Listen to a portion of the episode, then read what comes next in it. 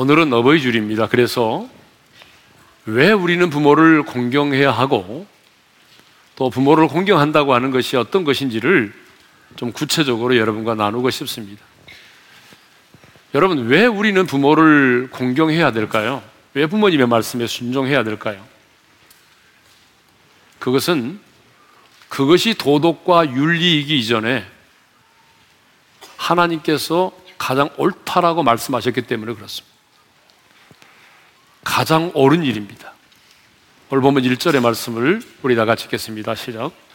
자녀들아 주 안에서 너희 부모에게 순종하라. 이것이 옳으니라. 따라서 합시다. 이것이 옳으니라. 하나님이 보시기에 이것이 옳다는 것입니다. 그래서 사도 바울은 부모 공경에 대하여 언급을 하면서 굉장히 강력한 표현을 썼습니다. 근데 성경을 보게 되면 이것이 옳으니라. This is right. 이 표현이 언제 사용됐냐 그러면 하나님의 성품을 이야기할 때 그리고 절대적인 가치를 얘기할 때에 이 표현이 사용되었습니다. 그러니까 무슨 말입니까? 부모를 공경하는 것은 하나님의 성품에도 부합된 일이고 하나님이 우리 인간을 창조하신 창조의 원리에도 가장 맞는 그런 말씀이라는 것입니다. 여러분, 하나님께서 창조하신 세상에는 기본 원리라고 하는 게 있습니다. 때로는 질서라고도 표현됩니다만은 예를 들어 보게 되면 연기는 하늘로 올라가고 물은 아래로 흘러내리게 되어 있습니다. 그렇듯이 부모가 자식을 사랑하기 때문에 희생하고 그리고 그 자식이 부모를 공경하는 것은 너무나 당연한 원리라는 것입니다. 그러므로 여러분 부모에게 효도하는 것은요, 우리 인간에게는 너무나 마땅한 일이고, 그리고 옳은 일입니다. 사람들이 볼 때도 그렇고, 우리 하나님이 보실 때도 이것이 옳은 이라고 말씀하실 만큼 합당한 얘기라는 것입니다. 그렇기 때문에 자식으로 태어나서 부모를 거스리고 부모를 공경하지 않는다고 하는 것은 인간이기를 스스로 포기한 거나 마찬가지입니다. 두 번째로 왜 우리는 부모를 공경해야 될까요? 그 두 번째 이유는 약속 있는 첫 계명이기 때문에 그렇습니다. 우리 이전의 말씀을 읽겠습니다. 시작.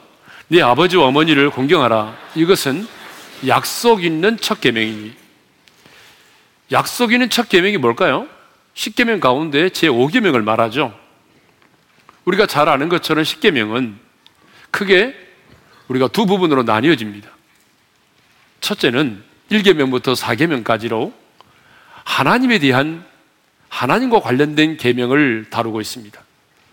5계명부터 10계명까지는 우리 사람에 대한 계명을 다루고 있습니다. 그런데 이 사람에 대한 계명 첫 번째 계명, 이 5계명이 뭐죠?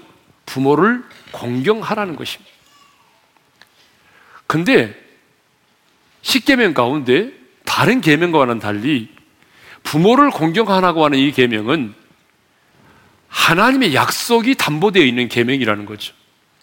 땅에서 잘되고 장수하리라고 하는 그런 하나님의 약속이 담보되어 있는 그런 첫 번째 계명이라는 것입니다. 그렇습니다. 왜 우리가 부모를 공경해야 됩니까?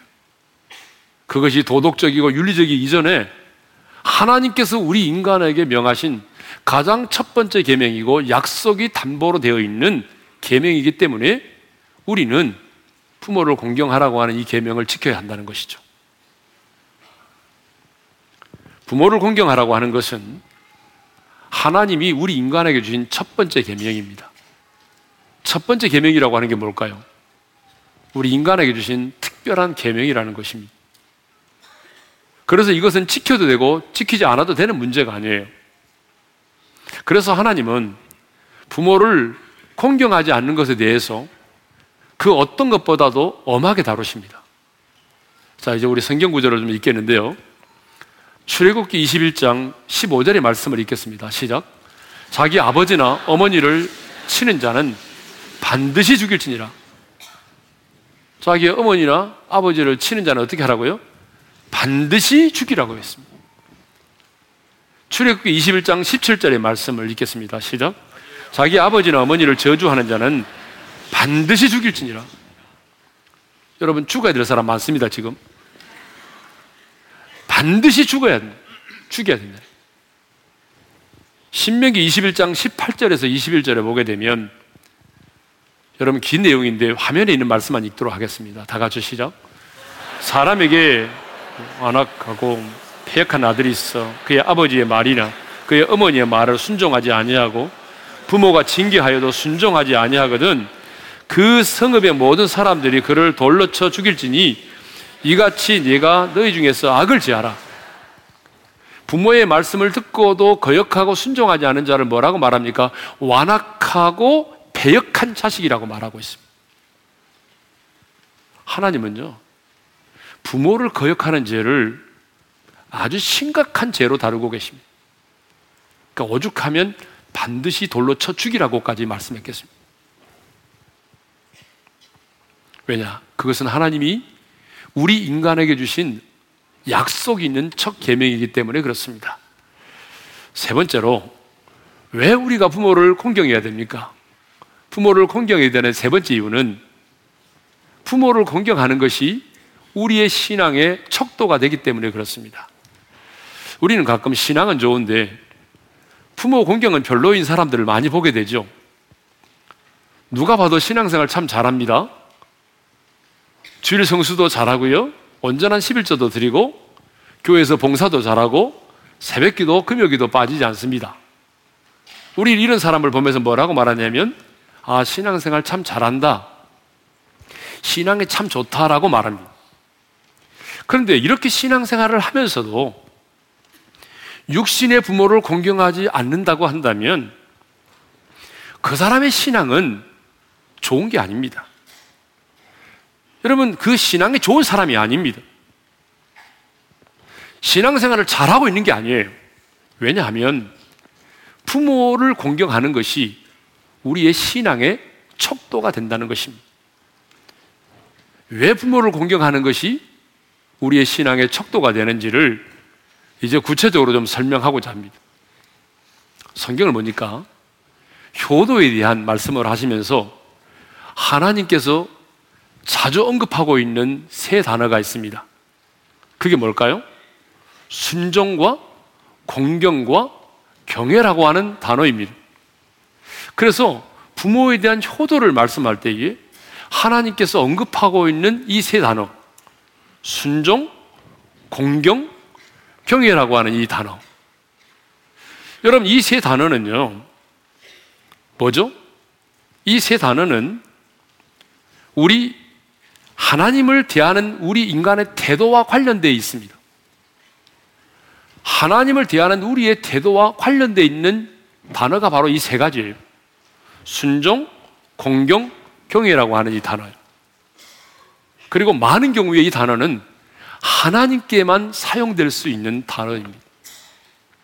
그런데 하나님께서 하나님께만 사용될 수 있는 이런 단어를 우리 육신의 부모에게도 사용하고 있다는 거죠. 여러분 놀랍지 않습니까? 이제 검증을 좀 하겠습니다. 첫째로 1절을 우리 읽겠습니다. 다 같이 시작. 자녀들아 주 안에서 너희 부모에게 순종하라 이것이 옳으니라. 주 안에서 순종하라고 말하죠.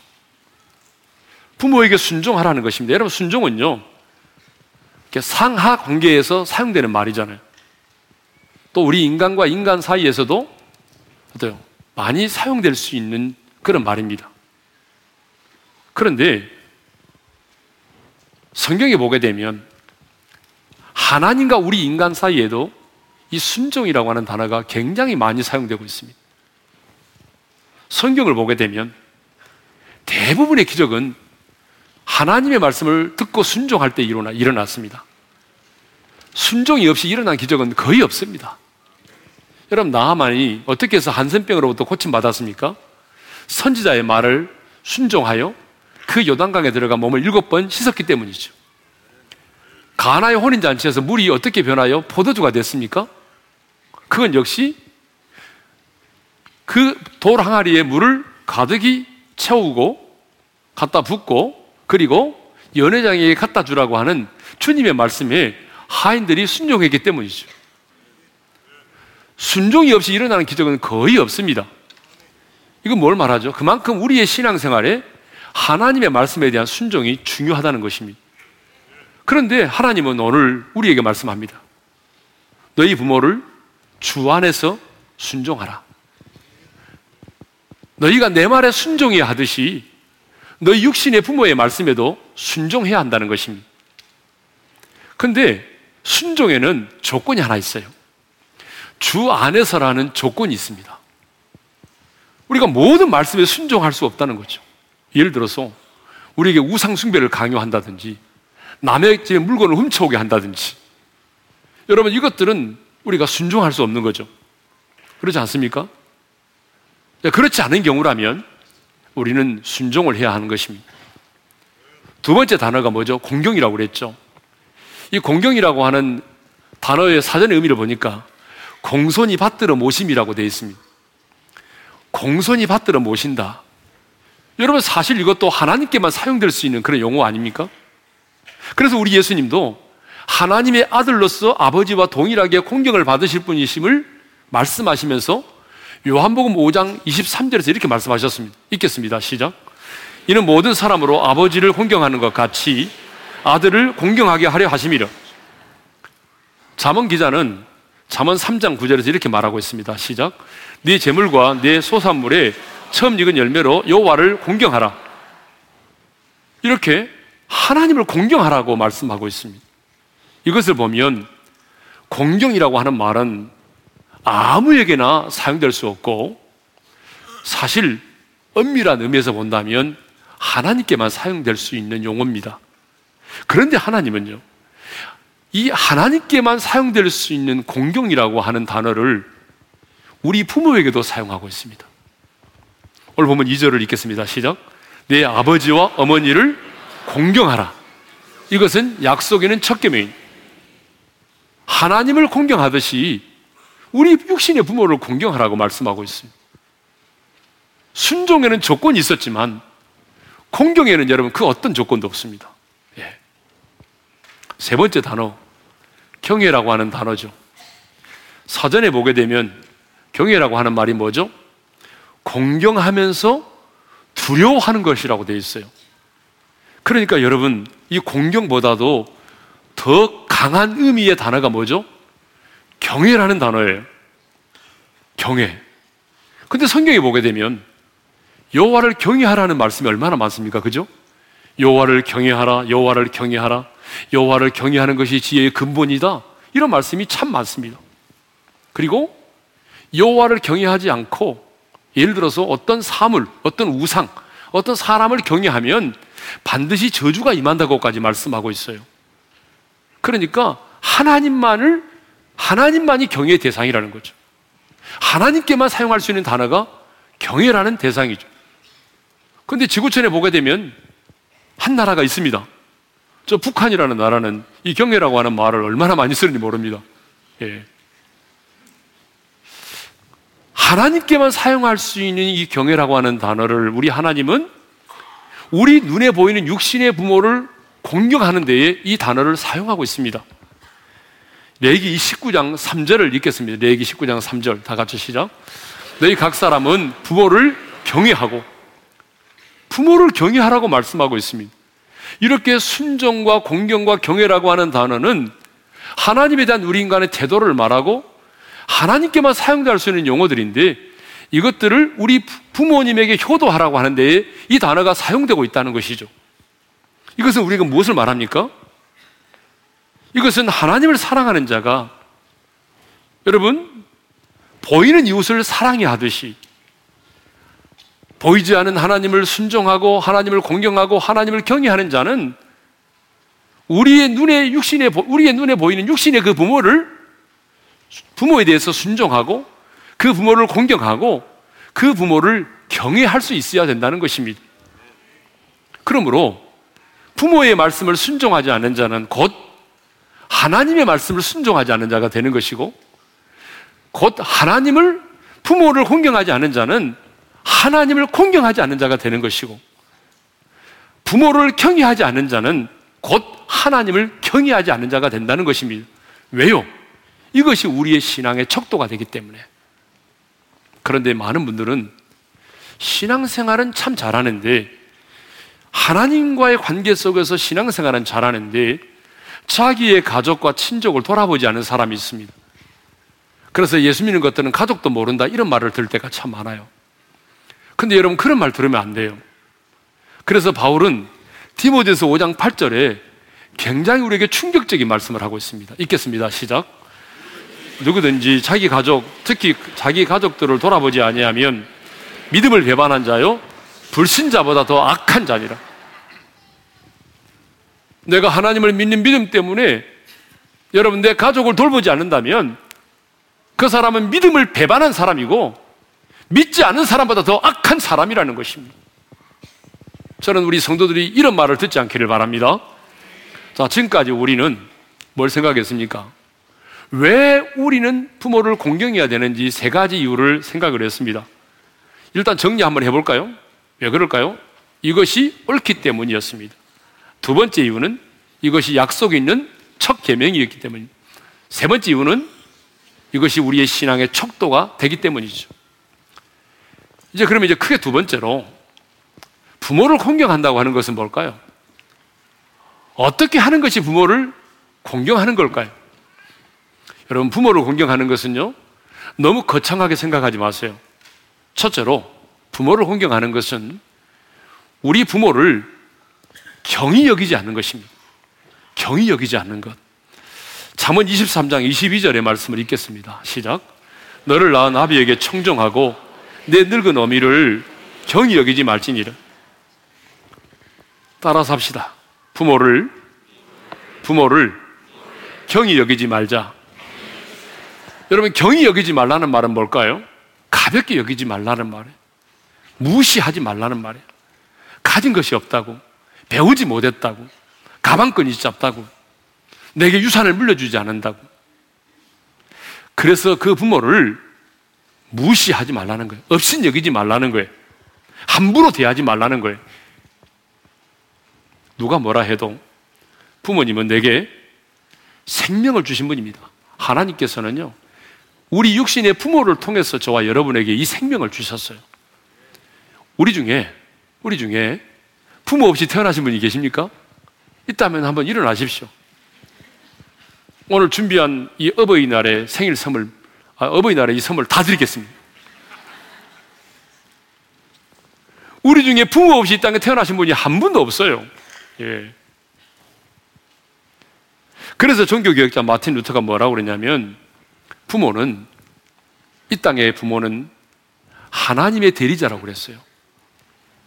하나님을 대리한 그분이 우리의 부모라는 거예요. 예? 근데 요즘에 자녀들 가운데 진짜 우리의 부모를 하나님의 대리자처럼 그렇게 공경하는 자식이 많지가 않습니다. 부모를 경히 여기는 자녀들이 너무나 많아요. 예? 너무나 많습니다. 제가 사는 아파트도 가끔 보게 되면 엘리베이터 안에서 보면은 그 아이들이 막 아빠의 막 뺨을 사정없이 때려도 가만히 있어요. 예? 형이 여기는 정도가 아니고 맞는 기쁨이 있나 보죠. 예? 예? 옛날 미국의 버지니아 주에 한 가난한 이 모자가 살고 있었습니다. 근데 이 어머니는 홀로 되신 어머니는 외아들을 참 반듯하게 잘 키웠어요. 세탁, 바느질, 허드렛일을 하면서 이 아들을 잘 키웠단 말입니다. 아들은 어머니의 사랑을 잊지 않고 감사하게도 열심히 공부를 해서 마침내 명문대학을 우수한 성적으로 졸업하게 되었습니다. 이 졸업식장에서 메달을, 상장과 메달을 받게 된 이 아들은 어머니에게 그 소식을 알리면서 어머니 꼭 졸업식에 참석을 해달라고 요청을 했습니다. 근데 어머니가 망설이면서 내 행색이 너무 초라해서 되게 누가 될 것 같다고 그러면서 거절을 하셨어요. 그러자 아들은 눈물로 호소합니다. 아니, 어머니, 제가 이렇게 된 것이 어머니 덕택인데 어머니가 이 졸업식장에 안 오시면 어떻게 합니까? 그러면 저도 가지 않겠습니다. 한우 없이 졸업식장에 간 어머니는 들어가서 조심스럽게 기둥 뒤에 앉아 계셨습니다. 드디어 아들이 상장과 메달을 받는 순서가 되었습니다. 그때 이 아들이 총장님에게 이렇게 말합니다. 총장님, 잠깐만요. 연단으로 모실 분이 한 분 있습니다. 아들이 연단 아래로 내려와서 기둥 뒤에 숨어 계신 어머니를 모시고 그 연단 위로 올라갔습니다. 그리고 이렇게 말했습니다. 제가 오늘 이 자리에 있게 해주신 나의 어머니입니다. 이 메달은 어머님의 것입니다. 여러분, 이렇게 어머니를 자랑스럽게 여긴 아들이 누군지 아십니까? 미국의 제28대 대통령 윌슨입니다. 그가 이렇게 자신의 어머니를 추하게 여기지 않고 존귀하게 여겼습니다. 그래서 하나님이 그를 미국의 대통령으로 이렇게 세워주셨어요. 그런 대통령이 됐을 때에 어머니를 생각하면서 5월 둘째 주일을 어머니 주일로 정하여 지키게 했습니다. 부모를 공경하는 것은 뭐죠? 부모를 경히 여기지 않는 것입니다. 가볍게 여기지 않는 것입니다. 무시하지 않는 거예요. 근데 오늘 본문에 보게 되면 부모를 경히 여기지 않는 게 뭐냐? 문맥에 보니까 너를 낳은 아비에게 청종하라고 말하고 그 다음에 경히 여기지 말라는 말씀이 나옵니다. 이 말씀은 똑같은 말입니다. 그러니까 무슨 말이냐면 부모를 경히 여기지 않는 것이 곧 뭐예요? 부모의 말씀을 청종하는 거라는 거예요. 청종이 뭡니까? 잘 들어주는 거죠. 부모를 내가 여러분 경히 여기지 않는 것, 무시하지 않는 게 뭐냐면 부모님이 내게 말씀할 때에 그 부모님의 말씀을 무시하지 않고 잘 들어주는 겁니다. 사실 부모님과 대화를 나누다 보게 되면 너무 시대에 뒤떨어진 말씀을 하실 때가 너무나 많습니다. 예? 여러분 안 그렇습니까? 너무 시대에 안 맞는 얘기, 뒤떨어진 말씀. 그러니까 자식들이 그 부모의 말씀을 무시할 때가 있어요. 너무 고리타분하다고. 또 잔소리 한다고. 그것도 못하느냐고 핀잔을 주기도 하고. 그런데 여러분, 부모를 공경하는 게 뭔지 아십니까? 부모의 말씀을 잘 경청하고 들어주는 겁니다. 저희 아버님이 살아 계실 때에 서울에 올라오시면요. 저는 교회 오고 그러면 제 아내 혼자 집에 있으면 그렇게 말씀을 많이 하셨어요. 아마 말씀을 하기 위해서 오신 것 같아요. 제 아내가 부엌에 있으면 부엌에까지도 따라오셔서 계속 말씀을 하시는 거예요. 근데 레파토리가 거의 정해져 있습니다. 작년에 와셔서 하신 말씀인데 또 하십니다. 근데 여러분, 그거를 잔소리라고 여기지 않고 들어주는 게 뭐예요? 여러분, 그게 바로 부모를 경히 여기지 않는 것입니다. 부모님 돌아가시고 나니까 여러분 그 부모님의 잔소리라고 생각했던 잔소리도 그리워져요. 들을 수 없잖아, 이제는. 그러니까 여러분, 부모를 공경한다고 하는 것은 부모를 경히 여기지 않는 것이고 부모를 경히 여기지 않는 것은 부모님의 말씀을 내가 청종하는 것입니다. 여러분 무시하지 말고 잘 들어주시기를 바랍니다. 두 번째로 부모를 공경하는 게 뭐냐 그러면 부모를 즐겁게 하는 것입니다. 여러분 잠언 23장 25절의 말씀을 읽겠습니다. 시작. 내 부모를 즐겁게 하며 너를 낳은 어미를 기쁘게 하라. 여러분 부모를 즐겁게 하는 것은 다른 게 아닙니다. 부모님의 마음에 기쁨을 드리고 즐거움을 드리는 거예요. 예? 여러분, 부모님의 마음에 어떻게 하면 기쁨과 즐거움을 드릴 수 있을까요? 어, 부모님들이 물어보게 되면 용돈을 많이 달라고 그러시죠. 뭐 용돈도 많이 드리고, 효도 관광도 시켜드리고, 요즘에는 뭐 안마 의자도 사드리고. 여러분, 물론 그것도 좋, 좋습니다. 물론 받으면 부모님의 마음이 기쁘죠. 그런데 여러분, 우리 부모님이 신앙을 가진 영적인 부모라면 영적인 부모는 그것만으로 기뻐하지 않습니다. 영적인 부모는 내 자녀들이, 내 자녀들이 지혜로운 삶을 살 때, 어리석은 삶을 살지 않고 지혜로운 삶을 살 때, 부모의 마음이 기쁘고 즐겁습니다. 이건 제 얘기가 아니라 성경에 기록되어 있어요. 잠언 23장 15절입니다. 시작. 내 아들아, 만일 네 마음이 지혜로우면 나 곧 내 마음이 즐겁겠고, 자식의 마음이 지혜로우면 부모의 마음이 즐겁다는 거예요. 잠언 23장 24절 읽겠습니다. 시작. 의인의 아비는 크게 즐거울 것이요 지혜로운 자식을 낳은 자는 그로 말미암아 즐거울 것이니라. 예. 그러니까 신앙을 가진 부모는 내 자녀가 어리석은 삶을 살지 않고 지혜로운 삶을 살 때에 그때에 그 부모의 마음이 기쁘고 즐겁다는 거죠. 그러면 어리석은 자가 누굴까요? 여러분, 어리석은 자는 성경이 이렇게 말씀하고 있습니다. 10편 14편 1절을 읽겠습니다. 시작. 어리석은 자는 그의 마음에 이르기를 하나님이 없다 하는 도다. 하나님의 존재를 부정하고 하나님이 없다라고 말하는 사람이 어리석은 사람입니다. 하나님이 창조하신 세상 속에서 매일 하나님의 은혜로 살아가면서도 하나님의 존재를 부정하고 여러분 이렇게 살아가는 사람이 어리석은 사람이에요. 그럼 지혜로운 사람이 누굴까요? 여러분 지혜가 뭐죠? 여러분 성경은 이렇게 말하고 있습니다. 지혜로운 사람은 잠언 9장 10절입니다. 시작. 여호와를 경외하는 것이 지혜의 근본이요 거룩하신 자를 아는 것이 명철이니라. 여호와를 경외하는 것이 뭐예요? 지혜의 근본이고 거룩하신 자를 아는 것이 명철이라는 거예요. 그럼 여호와를 경외한다는 게 뭘까요? 여러분 여호와를 경외한다는 것은 하나님의 존재를 인식하고 그 하나님 앞에서의 거룩한 두려움을 가지며 사는 것입니다. 거룩한 두려움을 가지고 사는 거예요. 하나님의 존재를 인정하고 예? 그렇기 때문에 여러분 여호와를 경외하는 자는 진리를 떠날 수가 없습니다. 여호와를 경외하는 자는 진리 안에 거하는 삶을 살 수밖에 없습니다. 그래서 사도 요한은 요한 3서 1장 3절과 4절에서 이렇게 말하고 있어요. 읽겠습니다. 시작. 네가 진리 안에서 행한다 하니 내가 심히 기뻐하노라. 내가 내 자녀들이 진리 안에서 행한다함을 듣는 것보다 더 기쁜 일이 없도다. 여러분, 믿음의 부모는 그렇습니다. 진짜 믿음의 부모는요, 내 자녀들이 힘들고 어렵지만, 여전히 너무너무 힘들지만, 그래도 세상과 타협하지 않고, 넓은 길을 걷지 않고, 말씀 붙들고, 진리 안에서 살려고 몸부림칠 때, 진리의 말씀 붙들고, 그렇게 그 안에 거하는 삶을 살려고 할 때에, 부모의 마음은 더없이 기쁩니다. 여러분, 내 자식이 잘 살긴 하는데, 용돈도 잘 주는데, 어리석은 자로 살아요. 하나님의 존재를 부정해요. 그리고 부모에게 말합니다. 교회 나가지 마세요. 예? 이렇게 말한다면 여러분 그 부모의 마음은 얼마나 슬프겠습니까? 그런데 내 자녀가 가진 것은 없고 매일매일 힘들게 살아가지만 그래도 하나님의 말씀을 붙들고 진리 안에서 살려고 몸부림친다면 그것을 바라보는 부모의 마음이 얼마나 기쁘겠습니까, 여러분?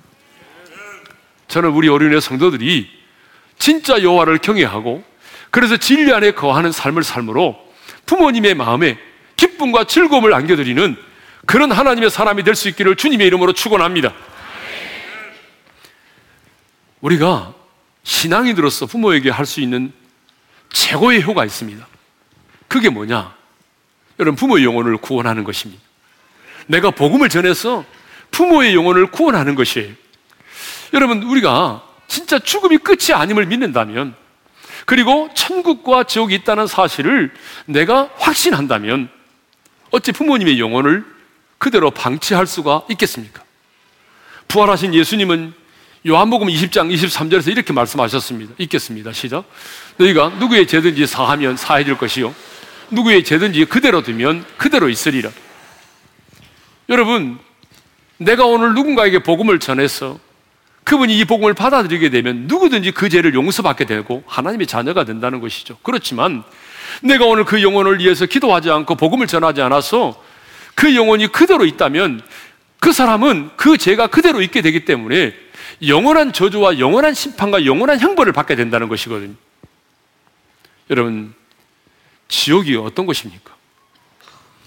지옥은 영원한 미움과 증오가 있는 것입니다. 영원한 고통이 있는 것입니다. 지옥은 딱 한마디로 말하면 끝이 없는 게 지옥이에요. 끝이 없어요. 유황불이 활활 타오르고요. 그러면서도 죽지 않고 구더기도 죽지 않는다고 말씀하고 있습니다. 근데 많은 사람들이 성경이 말씀하고 있는 지옥을 믿으려고 하지 않습니다. 심지어는요, 최근에 와서는 목사들 중에서도 지옥을 부정하는 목사들이 많습니다. 근데 여러분, 아무리 이 땅에 사는 사람들이 지옥의 존재를 부정해도 지옥은 있습니다.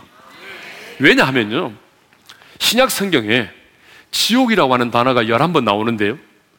그 중에 예수님이 9번을 말씀하셨습니다. 그러면 예수님이 9번의 지옥을 말씀하셨는데 예수를 믿는다고 말씀하면서 예수님이 말씀하신 지옥을 믿지 않아요? 그것은 예수를 믿는 게 아니죠. 여러분, 우리가 아무리 이 땅에 살면서 현실적으로 지옥은 말이 안 된다. 지금 우리 인간의 과학 문명이 이렇게 발달했는데 이렇게 과학 문명이 발달한 시대에 무슨 지옥이 있겠어? 아니, 하나님이 사랑의 하나님이라면서 어떻게 지옥을 만들어? 이런 논리를 가지고 지옥을 부정하려고 하는 사람들이 많이 있는데 여러분 현혹되지 마십시오. 지옥은 분명히 있는 것입니다. 그러므로 여러분, 여러분의 부모를 지옥의 불못에 떨어지게 하면 안 되는 거예요.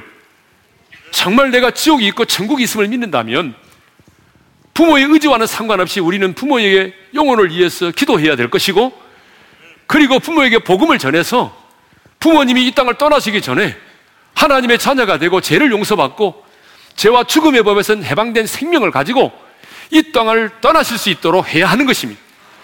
이것이 우리가 이 땅에서 할 수 있는 최고의 효입니다. 그러면 여러분 우리가 이 효도를 언제 해야 될까요? 부모를 공경하는 일을 언제 해야 되죠? 여러분, 부모님이 살아계실 때 이 효도는 하는 것입니다. 근데 우리나라는 참 희한한 나라입니다. 부모님이 살아계실 때는 무시하고 아무렇게나 대하고 그러다가도 부모님이 돌아가시면 돌아가시는 순간부터 효도를 한단 말이에요. 나는 그 이해가 안 되는 거예요. 돌아가신 다음에는 막 명당 자리를 찾아가지고 호화로운 묘를 쓰고 커다란 비석을 세웁니다. 그리고 제가 예전에 한번 인터넷에서 봤는데요. 어떤 자식은 부모님이 돌아가신 후에 1억 원짜리 황금 수의를 입혀서 장례를 치릅니다. 돌아가신 다음에는 지극정성을 다해서 제사상을 차리고 꼬박꼬박 제사를 지냅니다. 그런데 여러분, 효도는요, 부모님이 살아계실 때 하는 거예요. 돌아가시고 나면 의미가 없습니다, 사실. 무슨 의미가 있습니까? 저희 아버지는 90세에 세상을 떠나셨습니다. 그래서 이제 구순잔치를 하지 않고 우리 아버님과 가족들이 여행을 하기로 했거든요.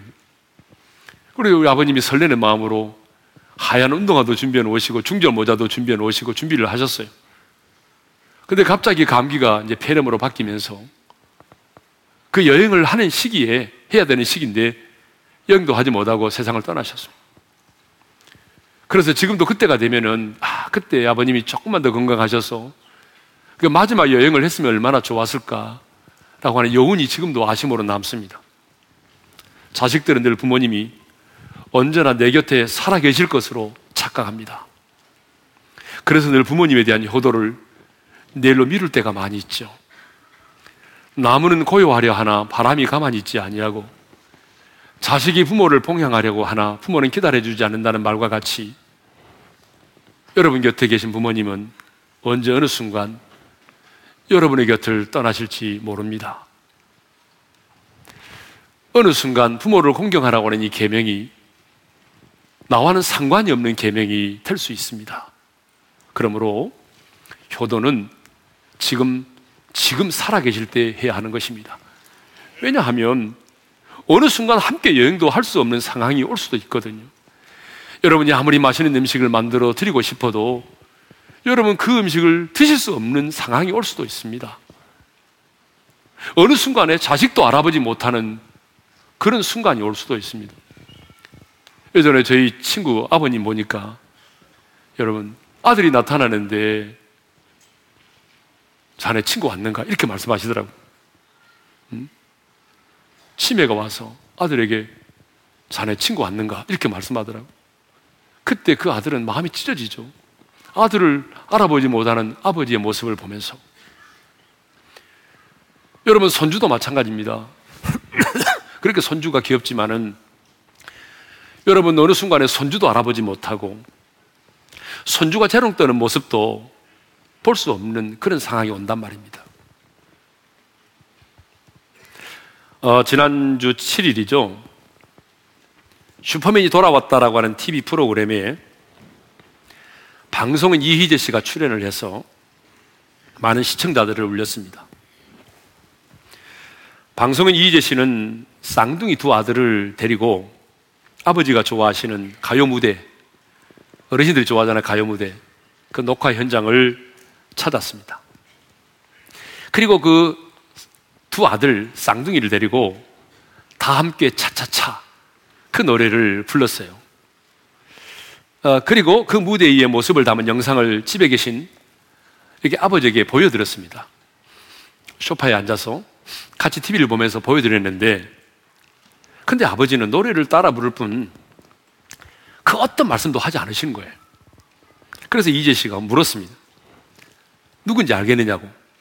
물었는데, 아버지는 무대 위 아들과 손자들의 모습을 알아보지 못한 거예요. 그렇게 강하고 건강하셨던 아버지가 여러분 순식간에 이제는 아들도 알아보지 못하고 손주들도 알아보지 못하는 그런 상황이 온 것입니다. 그래서 이재 씨는 아버지를 안방으로 모신 후에 눈물을 쏟았습니다. 아버지로 인한 눈물을 흘리는 모습을 보면서 시청자들도 함께 울었다고 합니다. 왜냐하면 이 모습이 결코 남의 모습이 아닌 우리의 육신의 부모의 모습이 될 수 있기 때문이죠. 그렇습니다. 여러분, 효도는 지금 하는 것입니다. 절대로 내일로 미루시면 안 됩니다. 성도 여러분, 오늘 우리는 어버이 주를 맞이해서 왜 우리는 부모를 공경해야 되는지를 살펴보았습니다. 그리고 부모를 공경하는 것이 어떤 것인지를 생각해 보았습니다. 오늘 들은 말씀을 마음에 꼭 새기시고 부모님이 살아계실 때 부모를 공경하고 효도하셔서 땅에서 장수하고 잘 되는 그런 약속된 은혜와 축복을 우리 모두가 함께 누릴 수 있기를 소망합니다.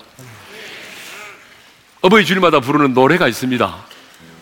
거의 20년 넘게 부르고 있는데요. 어머니 마음이라고 하는 노래죠.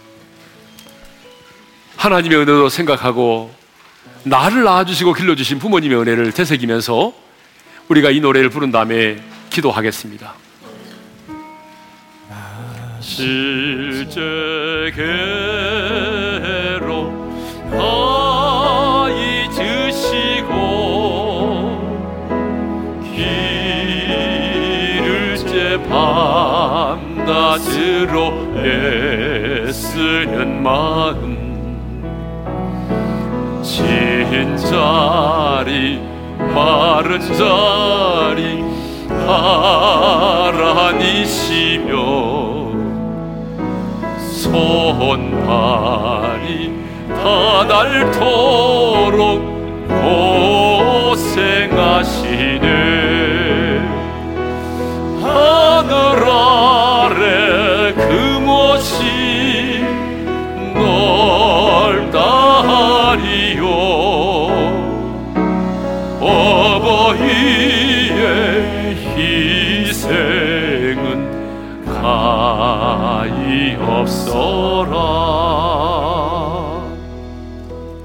우리 한번 눈을 감고 주신 말씀 마음에 새기며 기도하겠습니다 여러분